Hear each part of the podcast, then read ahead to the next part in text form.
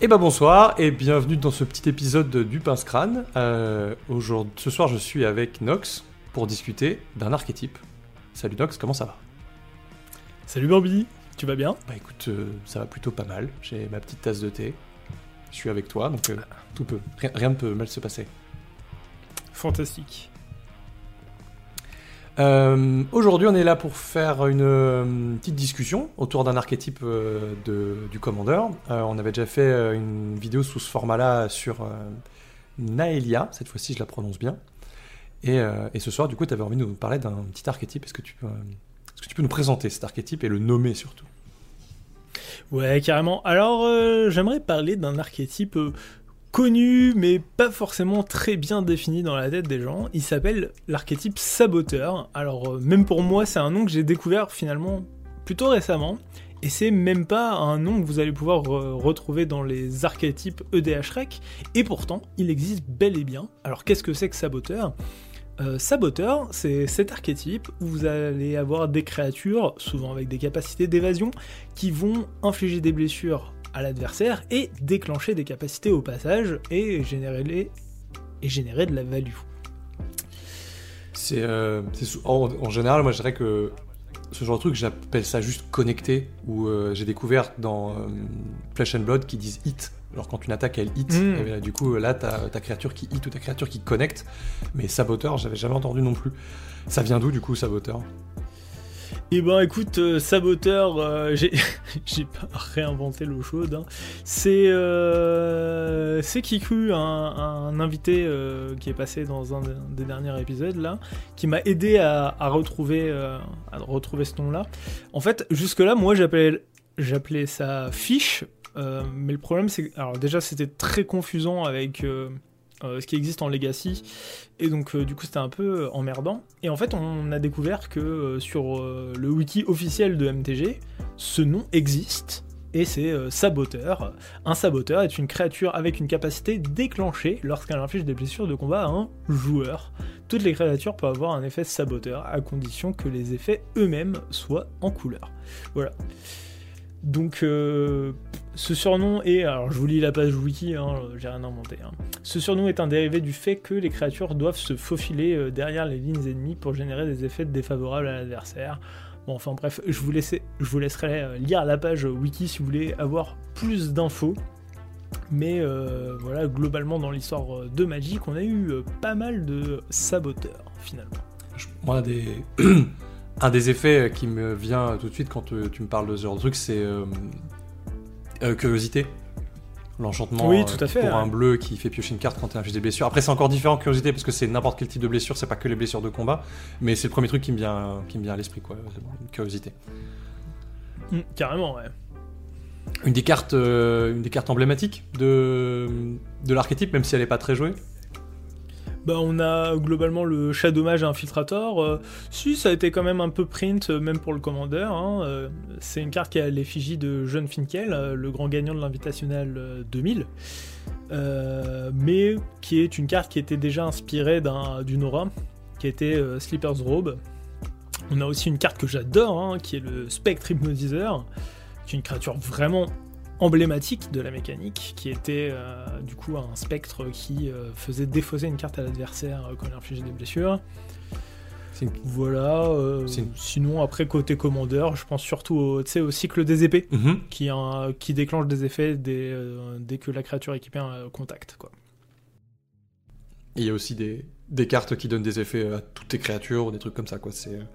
Ouais, des choses un peu Au final, c'est euh, c'est une stratégie qu'on retrouve euh, bah, en fait un peu partout, sans vraiment, la, sans Mm. vraiment jamais la nommer. Et j'ai l'impression que c'est aussi souvent dans les decks tribaux.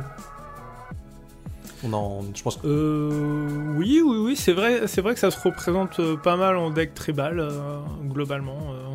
C'est- vrai que c'est plutôt, plutôt là-dedans. Après, c'est pas tout à fait le cas tout le temps. oui. Bon, on, aura- on aura l'occasion d'en reparler un peu plus tard quand on se donnera des, Mm. des petits exemples. Finalement, c'est quoi l'intérêt de cette stratégie euh, en commandeur Parce que on en a déjà parlé euh, des milliards de fois, mais aggro, c'est un archétype qui a du mal à exister, et du coup, saboteur, j'ai l'impression que c'est un, archétype qui, va être encore plus compliqué, parce qu'en plus de ça, il faut que tes adversaires aient pas de bloqueur ou que tu aies de l'évasion. Alors c'est intéressant ce que tu dis parce qu'en fait finalement c'est pas tout à fait aggro, ça passe par la phase d'attaque donc effectivement il y a un aspect agressif, mais en réalité c'est un mix entre aggro et euh, ce que j'appelle euh, value engine. Alors si vous voulez vraiment savoir ce que c'est value engine, je vous renvoie à la première vidéo de Commander Theorycraft, mais euh, l'idée c'est de passer par la phase d'attaque pour cumuler énormément de value, de carte advantage, de choses comme ça. Après, tu me demandais qu'est-ce que c'est les avantages. Je pense que un des principaux, c'est que ça va être, euh, enfin, les decks qui vont euh, être définis comme saboteurs vont être généralement des decks qui vont pouvoir se passer quasi entièrement de ramp ou en tout cas vont avoir, euh, s'ils ont du ramp, globalement ils vont en avoir du, du très très rapide, petit peu bon bah Sol Ring, ou soit ce que j'appelle du ramp de seconde étape, c'est-à-dire des choses qui vont te faire ramper après, euh, après que tu aies posé euh, tes pièces de saboteur. Ok. Moi j'imagine des cartes euh, ah, pas, qui, qui sont pas vraiment du ramp, mais genre exploration par exemple, si tu pioches beaucoup, bah t'auras envie de lander une deuxième fois, enfin tu auras la, la possibilité de lander une deuxième fois parce que tu vas avoir plein de cartes en main ou euh, des trucs Effectivement, ouais. ouais, ouais. C'est très très bonne remarque. Euh, on aura peut-être moyen d'y revenir, mais il y a justement un deck saboteur où j'utilise euh, exploration exactement dans le cas où tu viens de le dire. Je sais, je pense que je sais c'est lequel. Ah. Quelques au niveau deck building, comment ça se passe pour un deck pour un deck, j'allais dire un deck fiche en plus pour un deck saboteur. Du coup, ça se passe comment? Niveau deck building, alors en fait c'est un peu particulier. Donc euh, je vais euh, transvaser euh, sur, mon, sur mon petit deck pirate, qui est littéralement un deck saboteur finalement.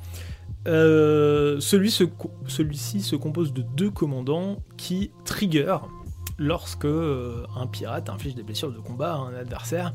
Inflige des blessures à un adversaire, mais bon, aussi les blessures de combat, c'est un petit peu ce qui va nous intéresser. Et donc du coup, on a deux payoffs qui sont en command zone, qui sont Malcolm et Breach. Euh, et, ceux-ci vont se déclencher euh, dès qu'ils arrivent, enfin le tour où ils arrivent sur le champ de bataille, dans la mesure où on a setup en amont des créatures qui sont capables de les trigger. C'est pour ça que euh, là, si on regarde dans ma catégorie fiche, j'ai 14 créatures qui coûtent 1, 2 ou 3 pour la dernière, mais c'est vraiment parce qu'elle a la célérité et qu'elle est imbloquable que ça m'intéresse, mais qui globalement, ils sont là pour non seulement déclencher les commandants, mais aussi les autres payoffs euh, qui peuvent se déclencher quand j'inflige des blessures de combat aux adversaires. Ouais, donc tu veux vraiment avoir euh, tour 1, tour 2, au moins un pirate, pour pouvoir après enchaîner derrière avec euh, tour 3 Malcolm, tour 4 Breaches et let's go quoi. C'est ça. Là, on est vraiment. L'idéal est bien évidemment de faire un tour 1, tour 2, tour 3. Mais globalement, c'est à peu près ça. En fait, l'idée est de générer de la value un ou deux tours avant les adversaires et essayer de gagner un peu le beatdown à ce niveau-là. Oui, donc en gros, c'est des decks qui vont vouloir prendre, euh, prendre de vitesse en fait. C'est toi qui va, c'est vraiment toi qui donne le tempo. C'est toi l'agresseur quoi. Tu veux. Euh, Alors, dans ce deck-là, euh, c'est un peu compliqué de parler d'agressivité parce que globalement, on va mettre des pichenettes hein, là. Mais l'idée, c'est de cumuler des ressources légèrement avant les autres, avoir un setup qui est en place juste, juste avant et en fait, l'idée c'est que nous, on est, on est prêt, on est un petit peu en place, pendant que les autres euh, se, se set Et quand ils vont commencer à vouloir nous faire de la gestion ou des choses comme ça, nous, on va avoir de quoi euh, soit se protéger, soit répondre. Parce que finalement, ça reste quand même un archétype euh, qui est relativement faible à plein de choses, de par sa nature un petit peu agressive. Et créatureuse du coup. Et créatureuse, bien évidemment. du coup, pendant qu'on est dans les, dans les, euh, les inconvénients de, de, la stratégie, qu'est-ce que qu'est-ce qu'il y a comme inconvénient et qu'est-ce qu'on peut faire pour essayer bah, de contrebalancer ça? Alors le premier inconvénient et qui euh, aura sauté à la gueule certainement de tout le monde, c'est que ben on a besoin de protection. Euh, globalement, c'est un peu sans créature, bah notre archétype fonctionne pas. Et voilà. Donc après, c'est bien, on s'est setup un petit peu avant. Donc normalement, on est en mesure aussi de se protéger.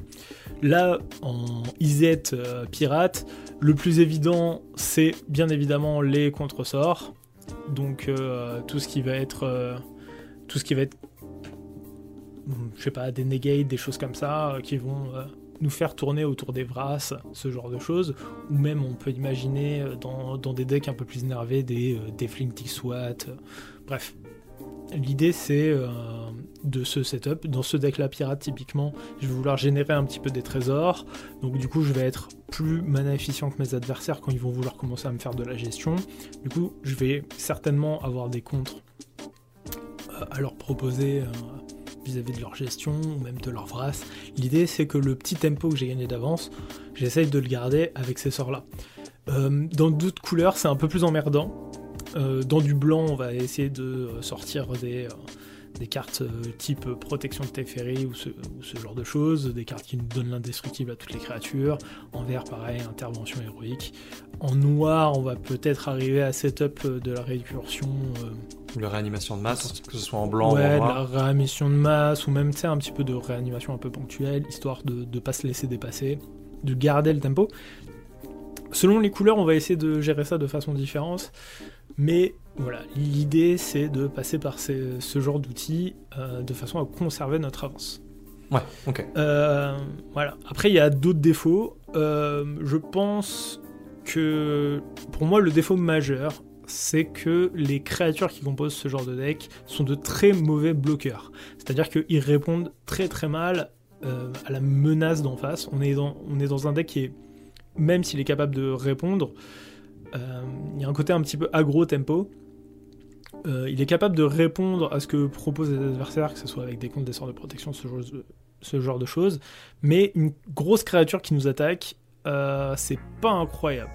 on, a des petits, on a des volants, on a des, petits, petites créatures avec menaces contact mortel, ce genre de choses. Et bah, du coup, bah, un gros ton qui nous fonce dessus, on va pas être capable d'y répondre convenablement.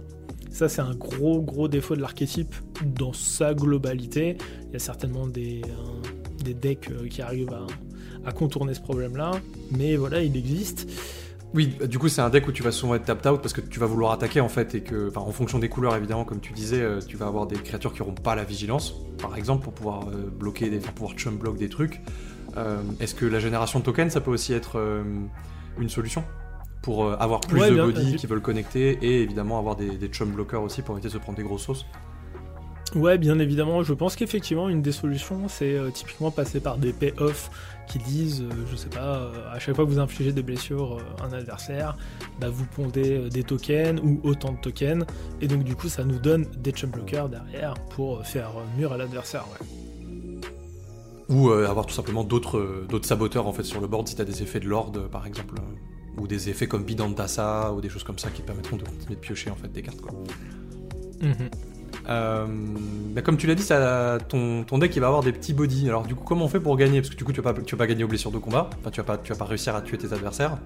C'est quoi les finishers? C'est quoi le Comment on fait pour gagner en fait euh, une partie euh, comme ça? Alors, on va pas gagner à travers les blessures de combat. En fait, c'est pas forcément vrai. Euh, il y a plein, il va y avoir plein de moves où on va pouvoir gagner avec des blessures de combat, mais ça va toujours passer par des, euh, des enchantements ou des rituels euh, un peu tricky qui soit vont booster toutes nos créatures avec de l'évasion, soit en fait on va se servir de la value pour la transformer en autre chose. typiquement, toujours dans le deck pirate, Là, typiquement, on peut voir, je joue euh, Rise and Chain, qui euh, a pour but de transformer tous mes trésors en 4-4. Donc l'idée est d'accumuler euh, un certain nombre de trésors et de les faire attaquer. Ça, c'est une façon de faire. C'est mignon, j'aime bien. Voilà, c'est c'est mignon tout à fait. Après, on peut trouver euh, des trucs euh, un peu plus euh, un peu plus rigolos comme le, le Gem Cutter Buchanan qui est sorti récemment. Lui, il va dire qu'on va pouvoir équiper aux pirates les trésors pour les booster. Et en fait, c'est débile, mais même si en fait tu vas équiper deux trésors à une créature qui est déjà 2 de vol bah, mine de rien, en fait, elle va, elle va mettre une petite bourre, quoi. Ouais, ça fait déjà plus, ça fait déjà euh, plus de, enfin, plus de par zéro, plus de plus zéro, pardon, par euh, trésor. Sachant que tu as équipe 1 sur chaque pirate, donc c'est-à-dire que tu peux sacrifier les autres trésors pour les équiper. Si t'en as vraiment beaucoup, ça peut faire des, ça peut faire des jolies choses, quoi.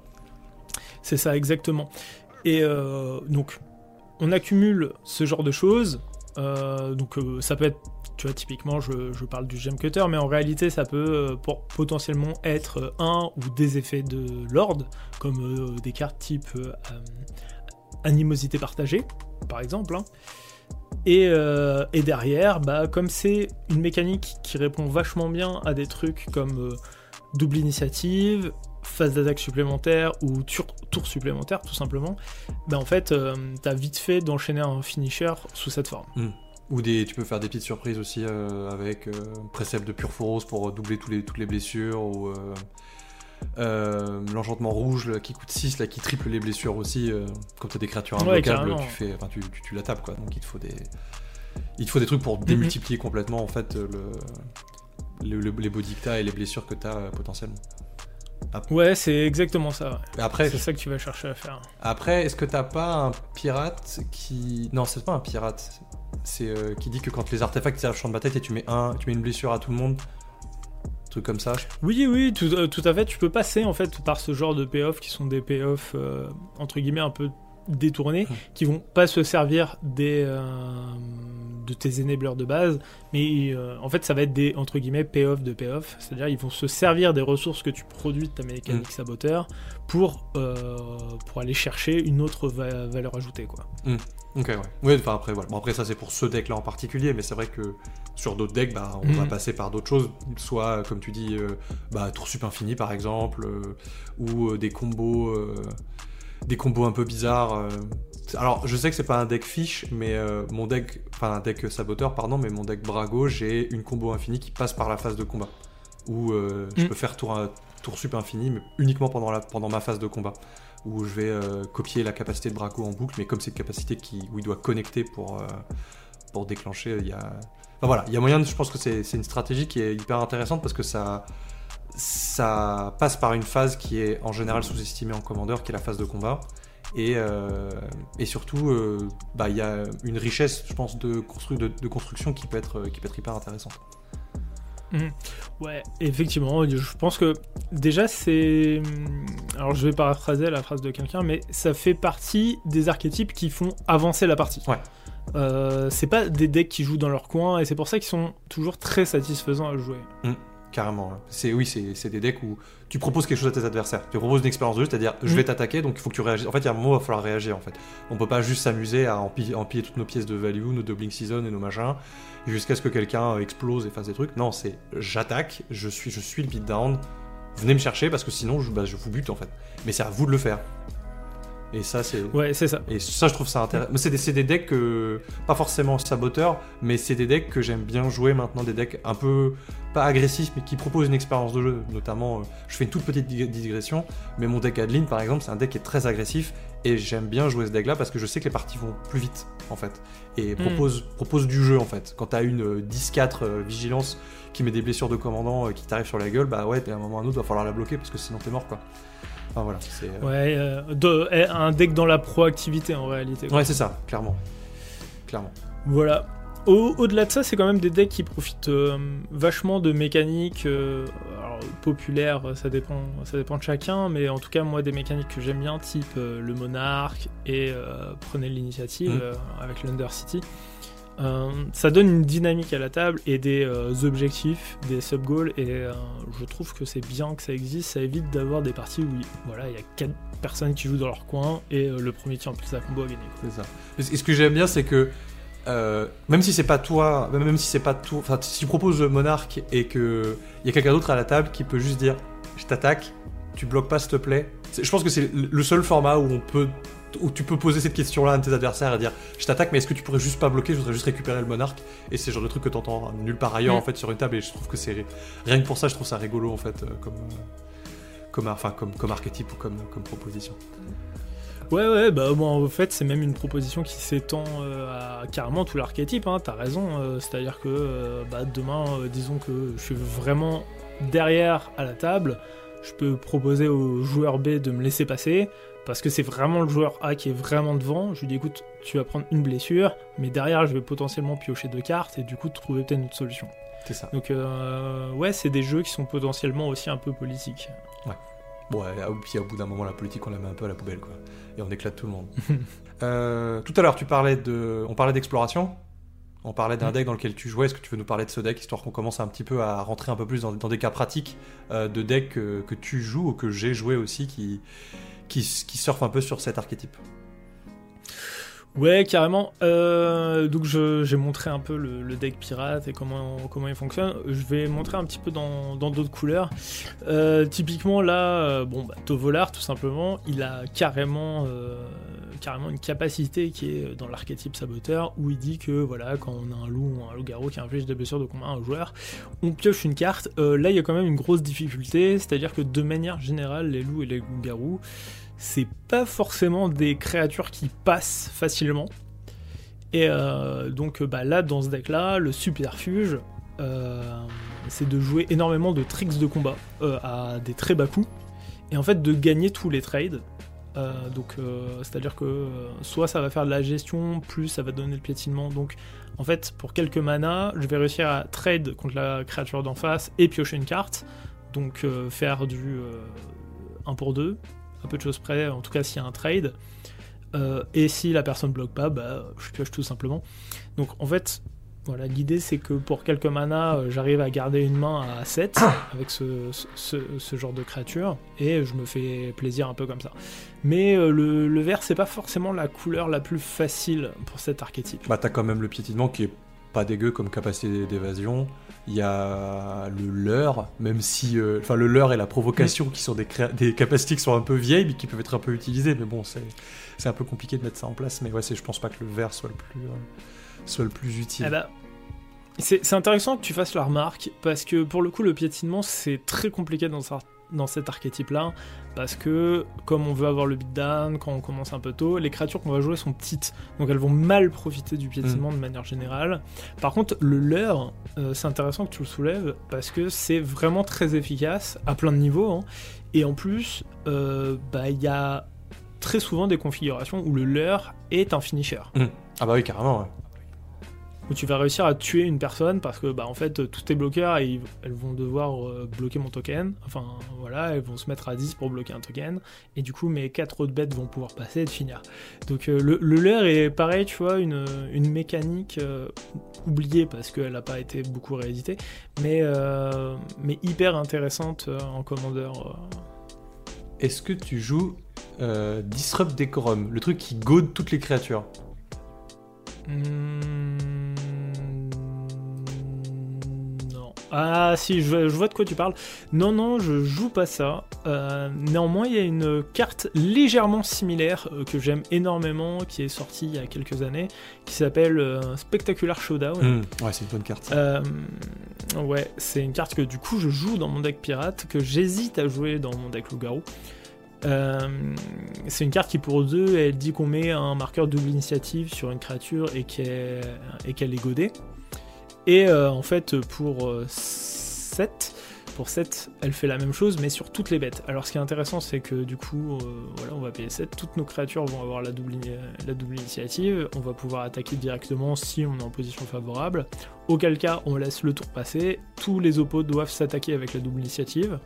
Et généralement, ça laisse des traces sur le champ de bataille. Hein, et toi, tu ramasses les miettes avec tes petits loups-garous de Double Strike et, on est bien, quoi. Ouais, c'est ça. Et euh, du coup, c'est vraiment très intéressant. Alors là, pour le coup, je suis plus à même de les jouer dans le deck pirate mm. parce que c'est des créatures qui ont des capacités d'évasion à la base. Ouais. Ce qui, ce est pas vrai dans le deck loup-garou. Mm. Mais après, le fait de goder toutes les créatures à table, mm, enfin intrinsèquement ça va les engager du coup t'as pas besoin d'avoir de t'as besoin d'avoir de capacité d'évasion je pense s'il n'y a pas de bloqueur pour le pour le tour où tu le castes c'est plus intéressant c'est à dire que tu vas cast euh, la carte en overload tu vas attaquer donc déjà défoncer un peu les gens mm. trigger trigger des effets dire je passe mon tour ils vont se ils vont se finir entre eux et à la fin généralement t'es en one one mm. euh, dans, dans le deck loup-garou euh, la config, ça va être souvent euh, je paye 7, je passe mon tour. Ouais, bah, après tu vas plus la jouer en deuxième phase principale pour éviter mm, euh, justement de, prendre la gueule. Et du coup, je pense que tu vois, si tu veux une, carte qui est un peu moins manavore, tu peux prendre du Disrupt Decorum qui coûte que 4 en fait, mm. qui coûte 2 rouge rouge. Et ça fait. C'est moins spectaculaire, ça fait moins un showdown spectaculaire, mais, mais je pense que ça peut être un truc qui s'envisage en tout cas. Je pense que effectivement, enfin, effectivement ça, ça va engager les bloqueurs de, de tout le monde. Quoi. Carrément, ouais. Ouais, bah écoute, euh, est-ce que ça te dit du coup qu'on parcourt un petit peu euh, des commandants qui sont intéressants pour l'archétype? Bah vas-y. Eh ben écoute, je te propose euh, de passer par le premier, entre guillemets, le, ouais, le premier commandant qui propose un peu cette mécanique en commandeur en tout cas. Mm. C'est c'est Edric, le maître espion de Trest. Alors dans la couleur Simic, c'est un elf rogue pour 3, c'est une 2-2, et il dit qu'à chaque fois qu'une créature inflige des blessures de combat à un de nos adversaires, son contrôleur peut piocher une carte. Donc non seulement c'est une carte de l'archétype, mais en plus c'est une carte qui est euh, fondamentalement euh, politique. Oui, bah, j'aime bien cette carte parce que je trouve que c'est une belle pièce d'histoire en fait euh, sur euh, le que c'est une carte qui est, sortie dans les tout premiers decks Commander, dans les Commander euh, 2011. Et euh, tu sens que là, ils sont un peu éclatés au niveau du, design. Enfin, évidemment, euh, 10 ans plus tard, 12 ans plus tard, aujourd'hui, le, le commandant paye pas de mine. Mais je trouve que la carte, à l'époque, elle, propose du gameplay et elle montre qu'ils avaient réfléchi ça pour du multijoueur. Même si c'est pas euh, renversant, je trouve que ça fait un truc un peu. Ça propose en fait une dynamique autour de la table qui est un peu bizarre, en fait. Ouais, moi je trouve que ça donne le ton et ça me dit qu'ils étaient déjà un petit peu dans, dans l'idée de monarque. Ouais. Tu vois, il y avait déjà un truc un peu comme ça. Et euh, je pense que ce commandant, même aujourd'hui, il est pas si anecdotique dans la mesure où, euh, tu vois, de la même façon, tu setup. euh, très sincèrement, je le vois un peu comme Tovolar en Simic. C'est-à-dire que tu vas setup tour 1, tour 2. Tu vas le mettre tour 3, tu vas déjà piocher deux cartes le tour où il va toucher le soin de bataille. Et euh, tour 3, tu vois, c'est pas, c'est pas le moment où les gens ils arrivent à trop trop setup des trucs, tu vois. Et puis euh, ils vont commencer à se taper entre eux, tu vois. Enfin, c'est un deck où tu vas déjà avoir de l'avance. euh, du coup, je le trouve pas si vieillot que ça dans la mesure où je pense qu'on peut encore aujourd'hui faire des dingueries avec. Ouais. Je, j'ai- je sais pas pourquoi, mais j'ai une réminiscence de, de cette créature légendaire là. De... J'avais eu un retour d'expérience de quelqu'un qui avait joué cette carte-là, enfin qui avait joué contre, pardon, et qui m'avait dit que la dynamique à la table était vraiment pas chouette. Parce qu'en général, le mec va jouer plein de créatures imbloquables, il va donner des trucs aussitôt aux autres joueurs qui vont du coup devoir se... Ils sont pas forcés de se taper dessus, mais en fait, euh, bah, tout le monde a envie de se taper dessus en fait. Et du coup, toi, t'es derrière ton petit Edric, tu te frottes les mains, et euh, t'attends que les trucs se passent, et après, tu lances une grosse phase de bourre, et puis, euh, et puis voilà quoi. Mais, euh, mais, dans, dans tous les cas, sinon, effectivement, je pense que dans un deck fair, entre guillemets, euh, ça va forcer les joueurs qui, qui ont un peu de mal à attaquer, bah, à les sortir un peu de leur, euh, de leur zone de confort, on va dire, et les forcer un peu à attaquer, quoi. Mm. Et, euh, ouais, et pour l'anecdote, c'est rigolo que tu parles de, de, de Monarch parce que euh, Edric est sorti dans Conspiracy premier du nom, où ils l'ont ressorti en fait, ils l'ont reprint dans Conspiracy, Mhm. qui est du coup le set qui a, qui a fait sortir les coups la mécanique Monarch. Voilà. Ouais, ouais, je suis- je suis je suis pas étonné du tout. Euh, moi, j'ai envie de te parler euh, d'un deck sur lequel on a travaillé, on a bossé tous les deux, qui est euh, Mhm. un petit peu dans, qui est sorti à peu près en même temps que Tovolar, qui est, euh, bah, qui est Millicent en fait, tout simplement. C'est c'est un bon deck saboteur. Ce qui est rigolo, c'est que c'est un, c'est un deck tribal, mais dont la mécanique principale, en fait, au final, c'est pas tant le tribal, c'est plus le saboteur. C'est t'as envie, enfin, soit ça, soit euh, soit aristocrate, mais en vrai aristocrate, je pense que ça marche pas du tout pour le, deck, euh, surtout dans les couleurs. Et euh, c'est vraiment un deck que j'ai adoré euh, builder dans mon coin et avec toi, parce qu'on a des versions un peu différentes du deck. Et, je trouve que c'est. Bah déjà, c'est un commandant qui me manquait, en fait, dans la stratégie Spirit. Euh, et je trouve ça chouette. C'est pas le commandant que je voulais, mais, euh, mais je l'aime bien. Et euh, on est aussi dans cette, dans cette optique où tu veux jouer bah, un tour 1, un tour 2, un tour 3, pour pouvoir jouer Millicent tour 4, parce qu'elle coûtera 3 de moins, du coup elle coûtera 4, et pour pouvoir après commencer à faire des phases de bourre et commencer à swarmer le board avec des 1 Spirit. Là, à part des spirits, tu génères pas trop de value. T'as pas les trésors de Malcolm, t'as pas la pioche de Breach, t'as pas la pioche de Tovolar non plus. Mm. Donc, c'est un deck qui est pas Alors- évident à piloter, je pense, mais. euh, Euh, Millicent, elle a vraiment. euh, alors, euh, légère aparté. hein. Moi aussi, c'est pas ce que j'attendais d'un deck esprit. J'aurais préféré des, un truc qui tourne autour du fait que les esprits puissent avoir le flash, ce genre de choses. Euh, mine de rien, voilà, on a un commandant euh, tribal euh, et du coup dans l'archétype saboteur. Je trouve que son point fort finalement, c'est que c'est un payoff qui crée d'autres enablers. Alors c'est un peu particulier, mais euh, le fait qu'elle crée des 1-1 avec le vol, c'est vraiment ça rentre dans la dynamique du deck, et en fait, jamais tu te retrouveras entre guillemets à court de Neubler. En tout cas, tu as vraiment moyen d'en déployer énormément. Je trouve qu'elle pousse vraiment le, côté aggro, le curseur un peu plus haut que les deux decks qu'on a déjà présentés. Oui. On est plus. Parce que vraiment, il y a un truc de masse avec de l'évasion. Mm. Et c'est vraiment balèze. On est beaucoup plus sur un deck. On est sur un deck beaucoup plus agressif où tu vas générer moins de value. Enfin, la value que tu vas générer va être sur le board et va juste être des points de dégâts en fait que tu vas accumuler en fait au final euh, sur, sur ton board pour ensuite après euh, slammer des lords ou slammer un blason pour euh, du coup bah, terminer la table à coup de 10-10 vol parce que t'as as une armée de une armée de spirit. Et ce que j'aimais bien dans le deck aussi, c'est qu'il y avait un peu ce côté protection, plus ou moins. Enfin, c'est pas, pas une vraie protection, mais euh, dans la deck tech qu'on avait fait euh, sur. Euh, quand on avait présenté les decks, moi je conseillais de mettre des antiennes qui étaient sur des enchantements. Pour que quand t'es des Vras, en fait, admettons, t'es 4-5 spirits non token et Millicent, quelqu'un Vras, tu te retrouves avec 5 tokens 1-1, mais qui sont quand même boostés parce que, les Vras, parce que la Vras n'a pas touché les, enchantements, et du coup tu restes quand même avec des bodies qui sont pas dégueux, et tu continues de mettre le beatdown, enfin tu continues en fait de mettre des points, tu, tu continues d'attaquer avec tes 2-2 ou avec tes 3-3, et, euh, et j'aime, euh, j'aime bien ce deck là euh, pour ça en fait. Et, Ouais, non, mais carrément, hyper. Enfin, globalement, ça fait plaisir quand même d'avoir un commandant dans ce goût-là. J'aimerais quand même qu'il sorte un autre esprit légendaire qui, je sais pas, qui, qui trigger un autre aspect des esprits, mais euh, bah, en tout cas celui-là est quand même hyper cool. Bah, ils en ont sorti un autre hein, dans euh, Lord of the Ring, mais il est pas dans les bonnes couleurs. non, effectivement, il est pas dans les bonnes couleurs. Pourtant, il, est vraiment très sexy, mais bon, c'est dommage. Qu'est-ce que tu as envie de présenter d'autre comme deck, euh, Max? Eh ben, on peut regarder un petit peu d'autres commandants qui se font. Alors rapidement, on peut regarder Toski, l'écureuil légendaire qui nous vient de Kaldheim. Alors typiquement, j'ai eu l'occasion de croiser des decks mono Toski, euh, tu vois, typiquement, qui euh, veulent setup des petites créatures, puis euh, ensuite piocher avec. Là, c'est un peu intéressant parce que celui-ci est indestructible. Et en fait, il a ce truc-là de créature un peu emmerdante. en fait, c'est une 1-1. Donc t'as pas forcément envie de le gérer. Par contre, il est indestructible. Et il peut pas être contré. Même si, même si c'est pas important, ça reste quand même quelque chose qui est un peu casse-couille. Ouais, c'est un peu gadget. Mais euh, il a ce truc-là, tu vois, qui est un peu rigolo. Et c'est une 1-1. Euh, un aspect euh, un peu.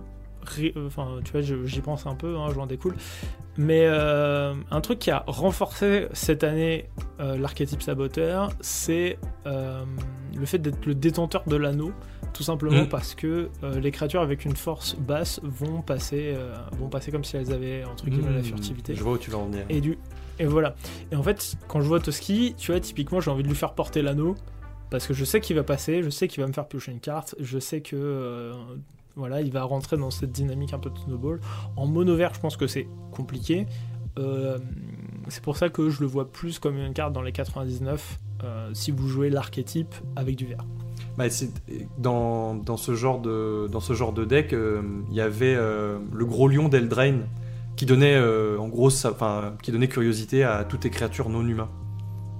Je sais pas si ça te parle. Il y avait ça et puis il y avait aussi le, le serpent là, qui donnait des touch et qui donnait la pioche aussi. Et je le vois souvent Toski en fait dans les 99. Je l'ai jamais vu en command zone, mais je le vois souvent dans les 99 parce que bah c'est solide en fait. Et puis il reste en fait. C'est ça aussi qui est, qui est rigolo, c'est que bah, t'as pas envie de claquer un exil dessus parce qu'il est pas menaçant, mais en même temps ça fait piocher des cartes à chaque tour, donc il y a ce côté un peu euh, j'ai envie de te gérer, mais il faut que je claque une très bonne gestion dessus, du coup c'est un peu casse-couille quoi. C'est ça, exactement. Euh, après, dans le côté un peu classico-classique, on a euh, One, euh, le voleur des ruines. voilà, deck tribal voleur qui va déclencher des effets quand ça touche. Je trouve que le commandant est pas hyper intéressant en l'état. Euh, je trouve un peu, un peu trop classique euh, dans ce qu'il fait. Euh, par contre, ce qui est un peu intéressant, c'est quand tu commences à mixer l'archétype saboteur avec d'autres choses. Mm. alors, si on prend les, mêmes couleurs, je pense au capitaine Engatrod, là où on va être plus dans un tribal horreur, là où on joue avec de la meule et de la réanimation. Euh, je pense que l'aspect saboteur avec lui est secondaire, mais il a la force de donner une capacité d'évasion à ta tribu pour qu'elle touche et continuer, euh, et continuer euh, toute la mécanique de Value Engine de derrière. Moi, ça, reste, ça reste quand même un très bon lord pour, euh, pour, pour, une tribu qui est un peu chelou parce que pas trop soutenue, et, mais mm. ça reste quand même un, très bon lord qui te génère quand même pas mal de value. Je pense Ngatrod, c'est c'est costaud. Enfin, pour en avoir vu tourner sur des tables, mm. en général, quand il touche le board, ça fait des bêtises, quoi. Ouais, je suis d'accord. Il fait partie, tu sais, il a la gueule de ces payoffs qui euh, ont pas besoin de rester très longtemps sur le board. Deux tours, généralement, ça suffit pour euh, prendre un petit peu l'avantage. Ouais, ça dégénère complètement. Euh, c'est ça. Après, ça, reste un peu compliqué de setup vraiment saboteur avec ce commandant parce que on va avoir envie d'avoir des horreurs bah, qui se curvent entre le tour 1 et 4. Tu vois, typiquement, je pense que ça va être un... L'aspect saboteur va vraiment être secondaire dans ce deck mm. et tu vas pas forcément avoir envie de ne pas jouer de rampe. Oui. Tu vas peut-être jouer justement du rampe et euh, typiquement faire euh, rampe tour 2, euh, bonne créature tour 4. non, pardon. Rampe tour 2, bonne créature tour 3, tour 4, Engatrod. Et donc du coup, ta créature que tu as joué le tour d'avant, elle va pouvoir contacter directement. Et ça sera déjà une belle bête. On va être dans un truc qui aura moins le tempo, euh, mais qui reste une petite déclinaison de saboteur. Quoi. Puis ce qui est rigolo, c'est que tu peux piquer les pièces de rampe de tes oppos aussi avec, euh, avec lui. ouais, carrément, ouais. Ça reste un plan de jeu qui est pas, qui est pas dégueu. Euh, mm. Moi, j'aurais envie de te parler d'un deck que j'ai joué pendant longtemps et que j'ai démonté parce qu'il m'a un peu déçu, parce que c'était pas assez fort en fait. C'est Subira. Ça te mm. parle? Euh, c'est pas la femme de Teferi ou quelque chose comme ça je, sais jamais si c'est sa femme ou si c'est sa fille, mais oui, je crois bien. Euh, Subira, caravanière des euh, Tulzidi. Ouais, c'est. Euh, en fait, j'ai cherché pendant longtemps un deck mono rouge à monter. Et, mhm. j'ai eu un peu de mal à trouver. Et finalement, en fait, j'ai jeté mon dévolu sur Subira. et du coup, bah, c'était un deck saboteur, sans que je le sache au final. Enfin, sans que je le sache, sans qu'à l'époque je je puisse mettre le nom dessus parce que c'est euh, un deck du coup où j'avais énormément de créatures rouges qui avaient du coup des effets quand elles connectaient en fait. Parce que l'idée c'était euh, d'abuser en fait de la, de la deuxième capacité et de rendre du coup imbloquable en fait euh, bah, mes créatures ou les créatures des adversaires aussi mais bon ça c'est plus anecdotique. Mais mais c'était un deck un peu particulier parce que j'avais du mal à le curver. Parce que le problème, c'est que le tour où tu vas jouer Subira, bah, tu vas jouer Subira et il te faut encore un mana de plus pour pouvoir activer un effet. Et du coup, le... la curve est bizarre en fait. Parce que globalement, toutes tes créatures vont coûter un de plus si elles ont la célérité. Enfin, tu vois, c'est. Bref, c'est un, deck que j'ai beaucoup aimé jouer parce que ça faisait des bêtises, ça jouait des decks un peu bêtes. Euh, comme. Euh, j'ai oublié son nom, c'est le sanglier de Valakut, un truc dans le genre. C'est une 1-7 pour 5. Mhm. Et à chaque fois qu'elle l'attaque, tu inverses sa force à son endurance. D'accord, ok. Donc c'est pas très fort, mais c'est marrant. Enfin voilà, il y a des trucs un peu rigolos comme ça, ou des créatures à laquelle tu donnes la myriade, des trucs dans le genre. C'était un deck qui avait pas vraiment d'identité, à part être mono rouge, je fais des trucs. Euh, et euh, surtout, c'était un tribal, on a, deux, on a deux de force ou moins. Et bon voilà, ça faisait des trucs, euh, ça faisait des trucs quoi. C'était pas, pas un deck renversant, mais c'était un deck que j'aimais bien jouer de temps en temps ça faisait, des petites synergies, ça faisait des trucs comme ça quoi. Ok, d'accord. Euh, toujours dans les trucs un peu hybrides, j'aimerais présenter euh, rapidement hein, deux commandants qui se ressemblent énormément. un qui est sorti, les deux sont sortis cette année d'ailleurs. le premier c'est Eliver de la course sauvage. Euh, typiquement, on est sur un deck saboteur ici, mais euh, enchantresse saboteur.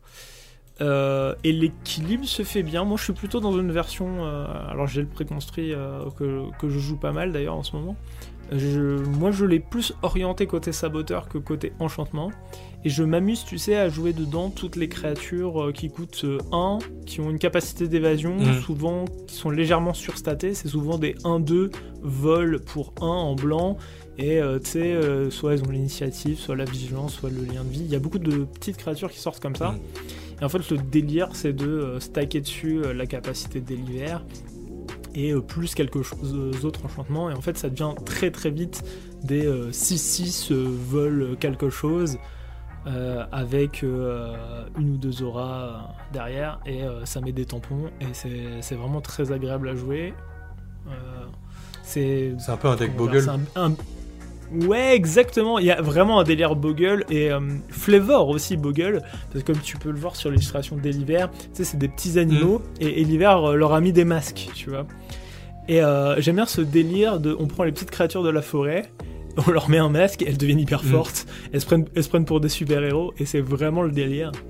J'avais Euh. bien aimé, moi, dans, juste pour faire un petit aparté masque et enchantress, j'avais beaucoup aimé euh, Estrid quand ils avaient juste Ouais. spoilé son illustration. Et on savait pas encore ce qu'elle faisait, et j'avais vraiment énormément spéculé sur ça. Et je m'attendais à un truc un peu comme euh, l'hiver en fait. À l'époque, je m'attendais à ce que les, les jetons masques, bah, ça soit des. Déjà qu'il y en ait plusieurs, que ça soit qu'il n'y en ait pas juste un, et que ça fasse pas, ça fasse pas que armure totémique en fait.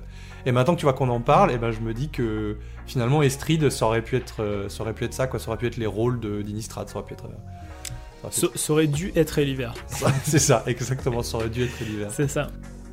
Euh, exactement dans le même type, on a euh, Calix guidé par le destin. Bon, en gros, c'est à peu près le même micmac, euh, sauf que bah, on, détourne à- on détourne un peu la mécanique. Là, c'est à chaque fois euh, qu'une créature enchantée que vous contrôlez inflige des blessures de combat un joueur, vous pouvez créer un jeton qui est une copie d'un enchantement légendaire, euh, non légendaire que vous contrôlez, et tu peux le faire qu'une fois par tour.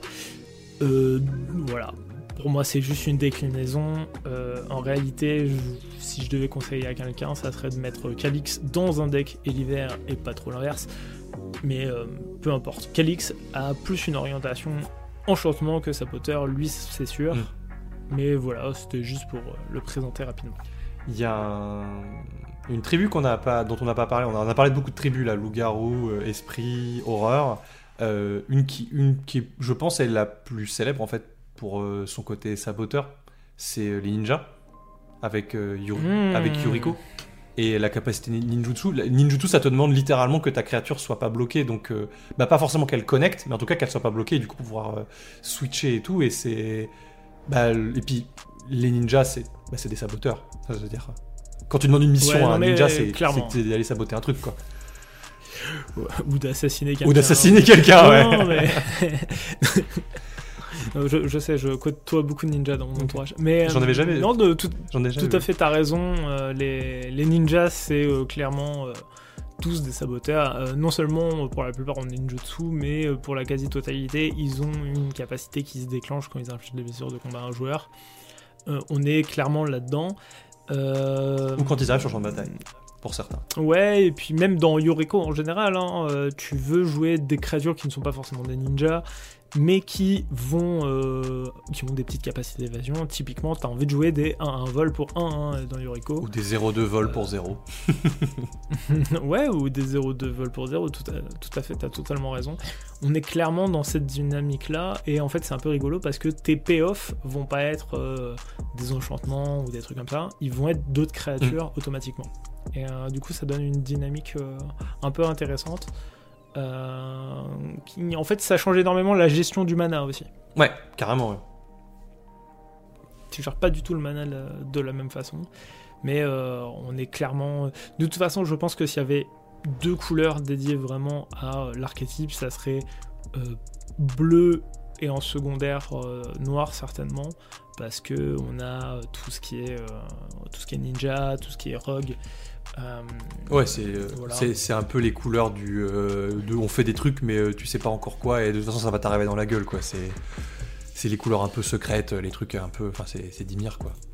C'est la guilde. C'est ça. Euh, D'ailleurs, la, la carte qui illustre parfaitement l'archétype, c'est la carte de D&D classe roublard. Mm. Euh, Ouais. Elle, est, elle fait tout ce que fait l'archétype saboteur, c'est-à-dire que euh, son premier effet, c'est à chaque fois qu'une créature que vous contrez inflige des blessures de combat à un joueur, exilez la carte du dessus de la bibliothèque de ce joueur face cachée. Vous pouvez jouer, non, vous pouvez la regarder tant qu'elle reste exilée. Euh, la deuxième étape, c'est elle donne carrément une capacité d'évasion à toutes les créatures en leur donnant la menace pour 3. Et ensuite, pour 4, ça nous permet de jouer les cartes exilées avec la classe. On est vraiment dans ce que veut faire Saboteur euh, à chacune des étapes. Euh, D'ailleurs, euh, illustré par euh, Véronique Méniot. Ah, tu tu m'enlèves les mots de la bouche, j'allais justement dire que l'illustration était magnifique. Ouais, c'est une carte que, que j'aime beaucoup, beaucoup. Et bah, typiquement, je, je vous invite à, à l'essayer. Rien que le fait qu'elle donne la menace en ancienne, euh, plus du CA. Mm. C'est vraiment très intéressant. Ouais, c'est pas, pas dégueu du tout. D'ailleurs, elle est dans mon deck Mathieu et Théo. Très bon choix. Euh, Il y a, il y a encore quelques commandants dont, dont j'aimerais euh, dont j'aimerais parler rapidement. Vas-y, moi j'aimerais, j'aimerais parler après d'un produit en entier. Ouf, d'un produit en entier. Ouais. Bon bah je vais pas t'enlever les mots de la bouche. D'abord je vais juste parler de euh, Kazur Pisteur Impétoyable et son copain euh, Ukima Ombre en chasse, euh, qui sont typiquement des partenaires qui rentrent très bien dans, dans l'archétype. Euh, L'humain et Garnier, c'est une 3-3 pour 4. Euh, il nous dit qu'à chaque fois qu'une créature qu'on contrôle inflige des blessures de combat à un joueur, on met un marqueur sur cette créature. Et euh, son partenaire qui coûte 1 de moins, il dit déjà qu'il peut pas être bloqué. Et quand il arrive sur le champ de bataille, il inflige X blessures au joueur ciblé. Et on peut gagner X points de vie, X étant sa force. Donc on a une créature qui peut pas être bloquée. L'autre qui sert de payoff, qui renforce les créatures qui contactent. Voilà, et on a un deck euh, saboteur, marqueur plus 1 plus 1. Cela dit, ils ont le gros défaut de pas produire du card advantage à eux-mêmes. Oui, ou un deck combo avec Food Chain, mais bon, ça, on va pas en parler. Et euh, maintenant que tu vois qu'on parle de partner, oui, ça me rappelle un duo de partners qui est assez rigolo et que je pense que tu apprécies ne serait-ce que pour le flavor, c'est Virtus et Gorm. Tu sais, le, Oui, oui, oui, euh, tout à les fait. partenaires euh, euh, Golgari qui sont euh, un espèce de deck Voltron, saboteur, un peu bizarre. euh.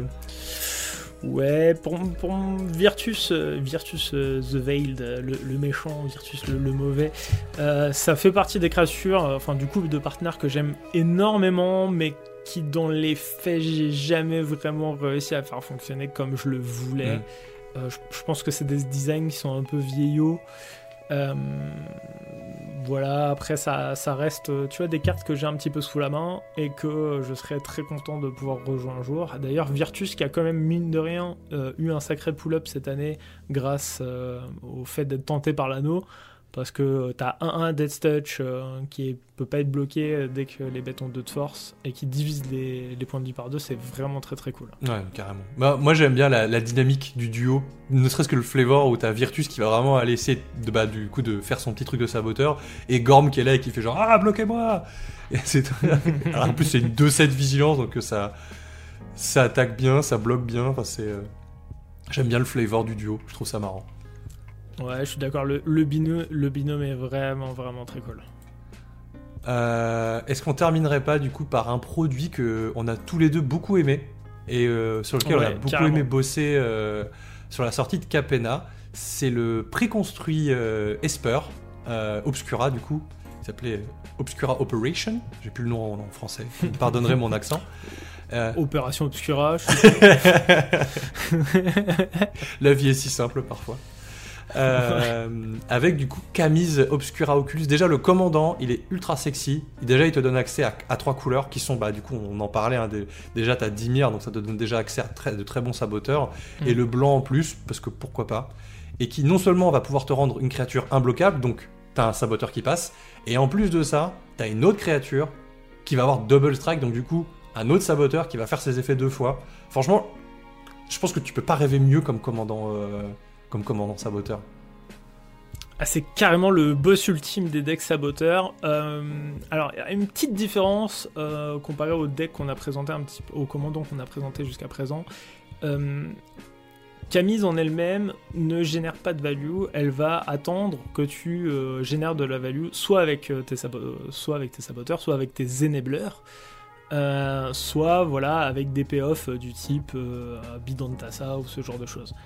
Donc euh, elle va euh, aider, c'est-à-dire que en fait tu vas avoir une dynamique, tu vas pouvoir jouer des créatures qui vont produire de la value, mais qui n'ont pas forcément eux-mêmes de capacité d'évasion. Et Camille va leur apporter ce truc qui leur manque en fait.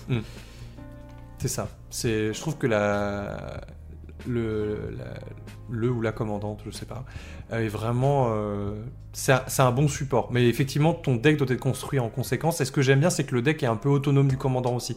Alors que ton commandant, c'est vraiment la cerise sur le gâteau quand tu as un board qui est installé. Mais en vrai, ton deck peut tourner sans. T'en- as pas besoin. Mm. Et euh, Bah, euh, ouais, ouais, ouais, t'as tout à fait raison. Et, le... et en plus de ça, du coup, on, on en parlait un peu en off, mais on va en reparler. Le deck est très très sexy. Franchement, bon, à part la mana base comme d'habitude, on n'en parle pas, mais il y a plein de très bonnes cartes en fait euh, dans le deck, des bons reprints et des bonnes nouvelles cartes, notamment euh, une de mes cartes préférées qui est la preneuse de visage céphalide. C'est une 1-4 imbloquable, donc bon, ça fait rien de spécial, mais au début du combat, tu peux la faire devenir une copie d'une autre créature, sauf que ça devient une, 1-4 imbloquable, et du coup tu peux voler les, saboteurs de ton adversaire de tes adversaires, ou tu peux copier évidemment un de tes, un de tes saboteurs à toi, mais, euh, mais tu peux vraiment, euh, tu peux faire, tu peux faire un peu bah, des, des, bêtises avec, quoi, et je la trouve, trouve plutôt chouette. Ouais, plein d'excellentes cartes dans ce préco, hein, plein de trucs qui tournent autour de, cet archétype saboteur. On a euh, la Drana libératrice de Malakir, on retrouve du coup notre infiltrateur Ombremage, euh, on, a, plein de trucs un petit peu comme ça euh, qui euh, déclenchent des choses dès que ça touche. Bon, forcément, c'est un préconstruit, il prend pas le parti de dodge le ramp et avoir une curve plutôt basse. Là, effectivement, on retrouve, on retrouve une curve plutôt haute. On retrouve des ninjas, hein, d'ailleurs. on retrouve le, le, shinobi déchu ou encore Oni à la lame silencieuse. on retrouve l'archonte qui joue avec le monarque. Donc on est vraiment dans cette dynamique de saboteur. Et puis il y avait aussi une... Enfin ça joue aussi un peu avec euh, Conive qui était une mécanique du coup de, de Capena. il y avait un très bon commandant aussi dedans qui est Oscar. Euh, qui, bah, qui fait de la value. Enfin, il, va transformer tous tes looters et tous tes remagers en, en machines à value aussi qui font des trucs, euh, enfin qui vont qui vont faire des grosses bêtises. Euh, bah, il y avait aussi la, carte qui a fait beaucoup coller d'encre euh, numérique, la part du contrebandier. On était persuadé que ça ferait des, énormes bêtises et finalement je la vois pas tant que ça sur des tables de commandeur. Alors, je vais rouler un peu des mécaniques, mais je pensais déjà que c'était surcoté à l'époque. c'est une excellente carte, hein, je mhm. reviendrai pas dessus, mais c'est pas Smothering Tide. Oui, bah, c'est clairement pas Smothering Tide, et je pense que c'est ce qu'aurait dû être Smothering Tide. Voilà. Euh, non, mais voilà, il y a plein de cartes sympas pour l'archétype. Euh, typiquement, il y a Masque du Conspirateur qui permet de, de connive un peu plus fort. Il y a, plein de trucs un petit peu comme ça euh, qui, font, plaisir. Et en fait, le deck a très très bien compris ce qu'il est parce que même dans sa gestion, il tourne autour de l'archétype. On retrouve des cartes comme Crépuscule. Euh, qui est une race, mais qui vrasse euh, toutes les créatures qui ont une force supérieure ou égale à 3. On a euh, commandement d'austérité qui est modulable mais qui globalement a plus ou moins le même effet. Euh, en fait, il a tous ces petits trucs mm. comme ça qui. Euh, voilà, le deck avait très bien compris déjà à l'époque euh, ce qu'il voulait faire. Il était vraiment dans cette orientation-là. Et il y avait aussi, un, je suis en train de revoir, il y avait un reprint de Résonateur Strionique avec une nouvelle illustration. voilà, c'est une carte que j'aime beaucoup, donc du coup, je voulais le, notifier. Et aussi, c'est le premier préconstruit où il y avait une carte à l'effigie d'Alvar. Tivit, le vite le sphinx. ouais, effectivement. Avec sa petite moustache. Ouais. Euh, tu m'y fais penser, je m'arrête 2-2 secondes avec, sur euh, Aléla provocatrice ingénieuse qui est mmh. aussi dans ce préconstruit. Et, ouais. et en fait, euh, c'est rigolo parce que ça, bon, au-delà d'être un excellent commandant, c'est un commandant qui peut se build de plein de façons. Et typiquement, il peut se build lui-même en tant que saboteur, c'est-à-dire que en jouant des payoffs du type euh, je sais pas, bah, bidon de ta ici, euh, par exemple, hein, bah, tu vas pop un enabler en faisant ça. Mm. Et du coup, c'est assez incroyable parce que c'est un deck où tu peux jouer presque, entre guillemets, que euh, des payoffs et ton commandant va te générer de lui-même euh, les créatures qui vont déclencher TPF. Euh, c'est assez fantastique et c'est une gimmick qui existe très très peu. Donc allez là, euh, excellent commandant, mm. que vous jouiez Tribal Fée, Tribal Vol, vous pouvez même jouer Tribal Artefact, vous pouvez jouer que des enchantements, un mix des deux. C'est vraiment un commandant qui est assez versatile et il a cet archétype saboteur qui existe dans son essence. Bah, et puis ce qui est un peu bizarre. En fait, en fait j'aime bien l'idée de build aller là en saboteur, mais je trouve qu'il y a ce côté un peu on marche à l'envers, c'est-à-dire que tu veux d'abord jouer tes payoffs et ensuite tu vas avoir tes enablers et du coup tu peux pas profiter immédiatement du truc, tu vois ce que je veux dire? C'est-à-dire que là où par... on est sur une stratégie à plus long terme, effectivement. C'est voilà, faut, faut avoir les reins un peu plus solides, on va dire. Euh, parce que tes adversaires ils savent que tu vas piocher 4 euh, cartes parce que tu as, tes 4 euh, faits mais, mais le tour d'après quoi. Donc du coup donc du coup, voilà. Donc voilà, donc un très beau produit. tout cas, moi, un, un deck que j'avais bien aimé, euh, en tout cas, parce qu'il y avait euh, plein de belles choses et plein de, plein de jolies choses à faire avec. Pareillement. Bon. Bah, je pense qu'on a fait un peu le tour euh, de l'archétype hein, dans sa globalité. Bah, je crois bien, ouais. Puis, euh, je pense qu'il y a encore plein de choses à dire. Si jamais vous avez des idées de commandants que vous jouez ou que vous avez envie de build, euh, n'hésitez pas à nous les partager dans les commentaires. Ça nous fait toujours plaisir Ouais, à lire ou à nous venir nous chatouiller sur Discord. euh, On en discutera avec plaisir. euh, Je pense, en tout cas, je, je pense que c'est un archétype qui existera toujours et qui aura toujours des belles choses à faire. Je trouve aussi que Magic dernièrement propose de plus en plus d'effets forts, mais qui se déclenchent que sur des saboteurs. Ce qui fait que du coup, ils réintroduisent plus la phase de combat en fait dans le jeu. Et ça, j'aime bien. Parce que la phase de combat, c'est finalement une phase qui, encore une fois, comme on disait tout à l'heure, qui est assez délaissée parce que on a plus tendance à vouloir jouer des ETB parce qu'on veut de la value tout de suite, on veut euh, des pièces de combo qui vont s'assembler rapidement, alors que finalement, bah, à la base, Magic, on est là pour se taper dessus avec des créatures et je trouve ça bien qu'ils remettent ça un petit peu au goût du jour. Et euh, notamment, euh, Mm. enfin, je, je j'étends un tout petit peu, mais on a de plus en plus de créatures qui disent quand elle arrive sur champ de bataille ou qu'elle inflige des blessures de, de combat à un joueur, faites ça. Et du coup, je trouve ça bien en fait que on remette un peu plus au goût du jour euh, bah, euh, cet archétype là, quoi. Non, mais tout à fait. Et puis, comme tu disais, euh, s'il y a des euh, angles qu'on n'a pas couverts autour de la mécanique, bah, n'hésitez pas à nous en faire part dans les commentaires. De la même façon, si vous avez un archétype un peu cœur euh, que vous aimeriez qu'on euh, aborde, bah, n'hésitez pas à en parler aussi. euh, on y réfléchira. Et puis voilà. Euh, dans tous les cas, bah, on vous remercie d'être resté avec nous jusqu'au bout. Et si vous avez des questions, euh, des commentaires ou juste un petit pouce bleu à nous laisser, ça fait toujours plaisir, ça nous donne envie de continuer. Euh, si vous voulez approfondir, le sujet du Commander, bah, n'hésitez pas à aller regarder les vidéos de Commander Theorycraft qui sont super chouettes et qui sont faites par Nox. Les podcasts où on blablate beaucoup, on, explore un peu des sujets divers et variés. Et puis voilà, en attendant, bah, on vous souhaite pas trop de malades. Et plein de bons top deck. Ça fait la deuxième fois que je le fais à l'envers. On va la refaire ouais. non, non, vas-y, c'est très bien. trop tard. Euh, en attendant, on vous souhaite plein de bons top decks. Pas trop mal à l'aise, c'était Bisous, salut. Je me rends compte que ça fait la deuxième fois que je fais.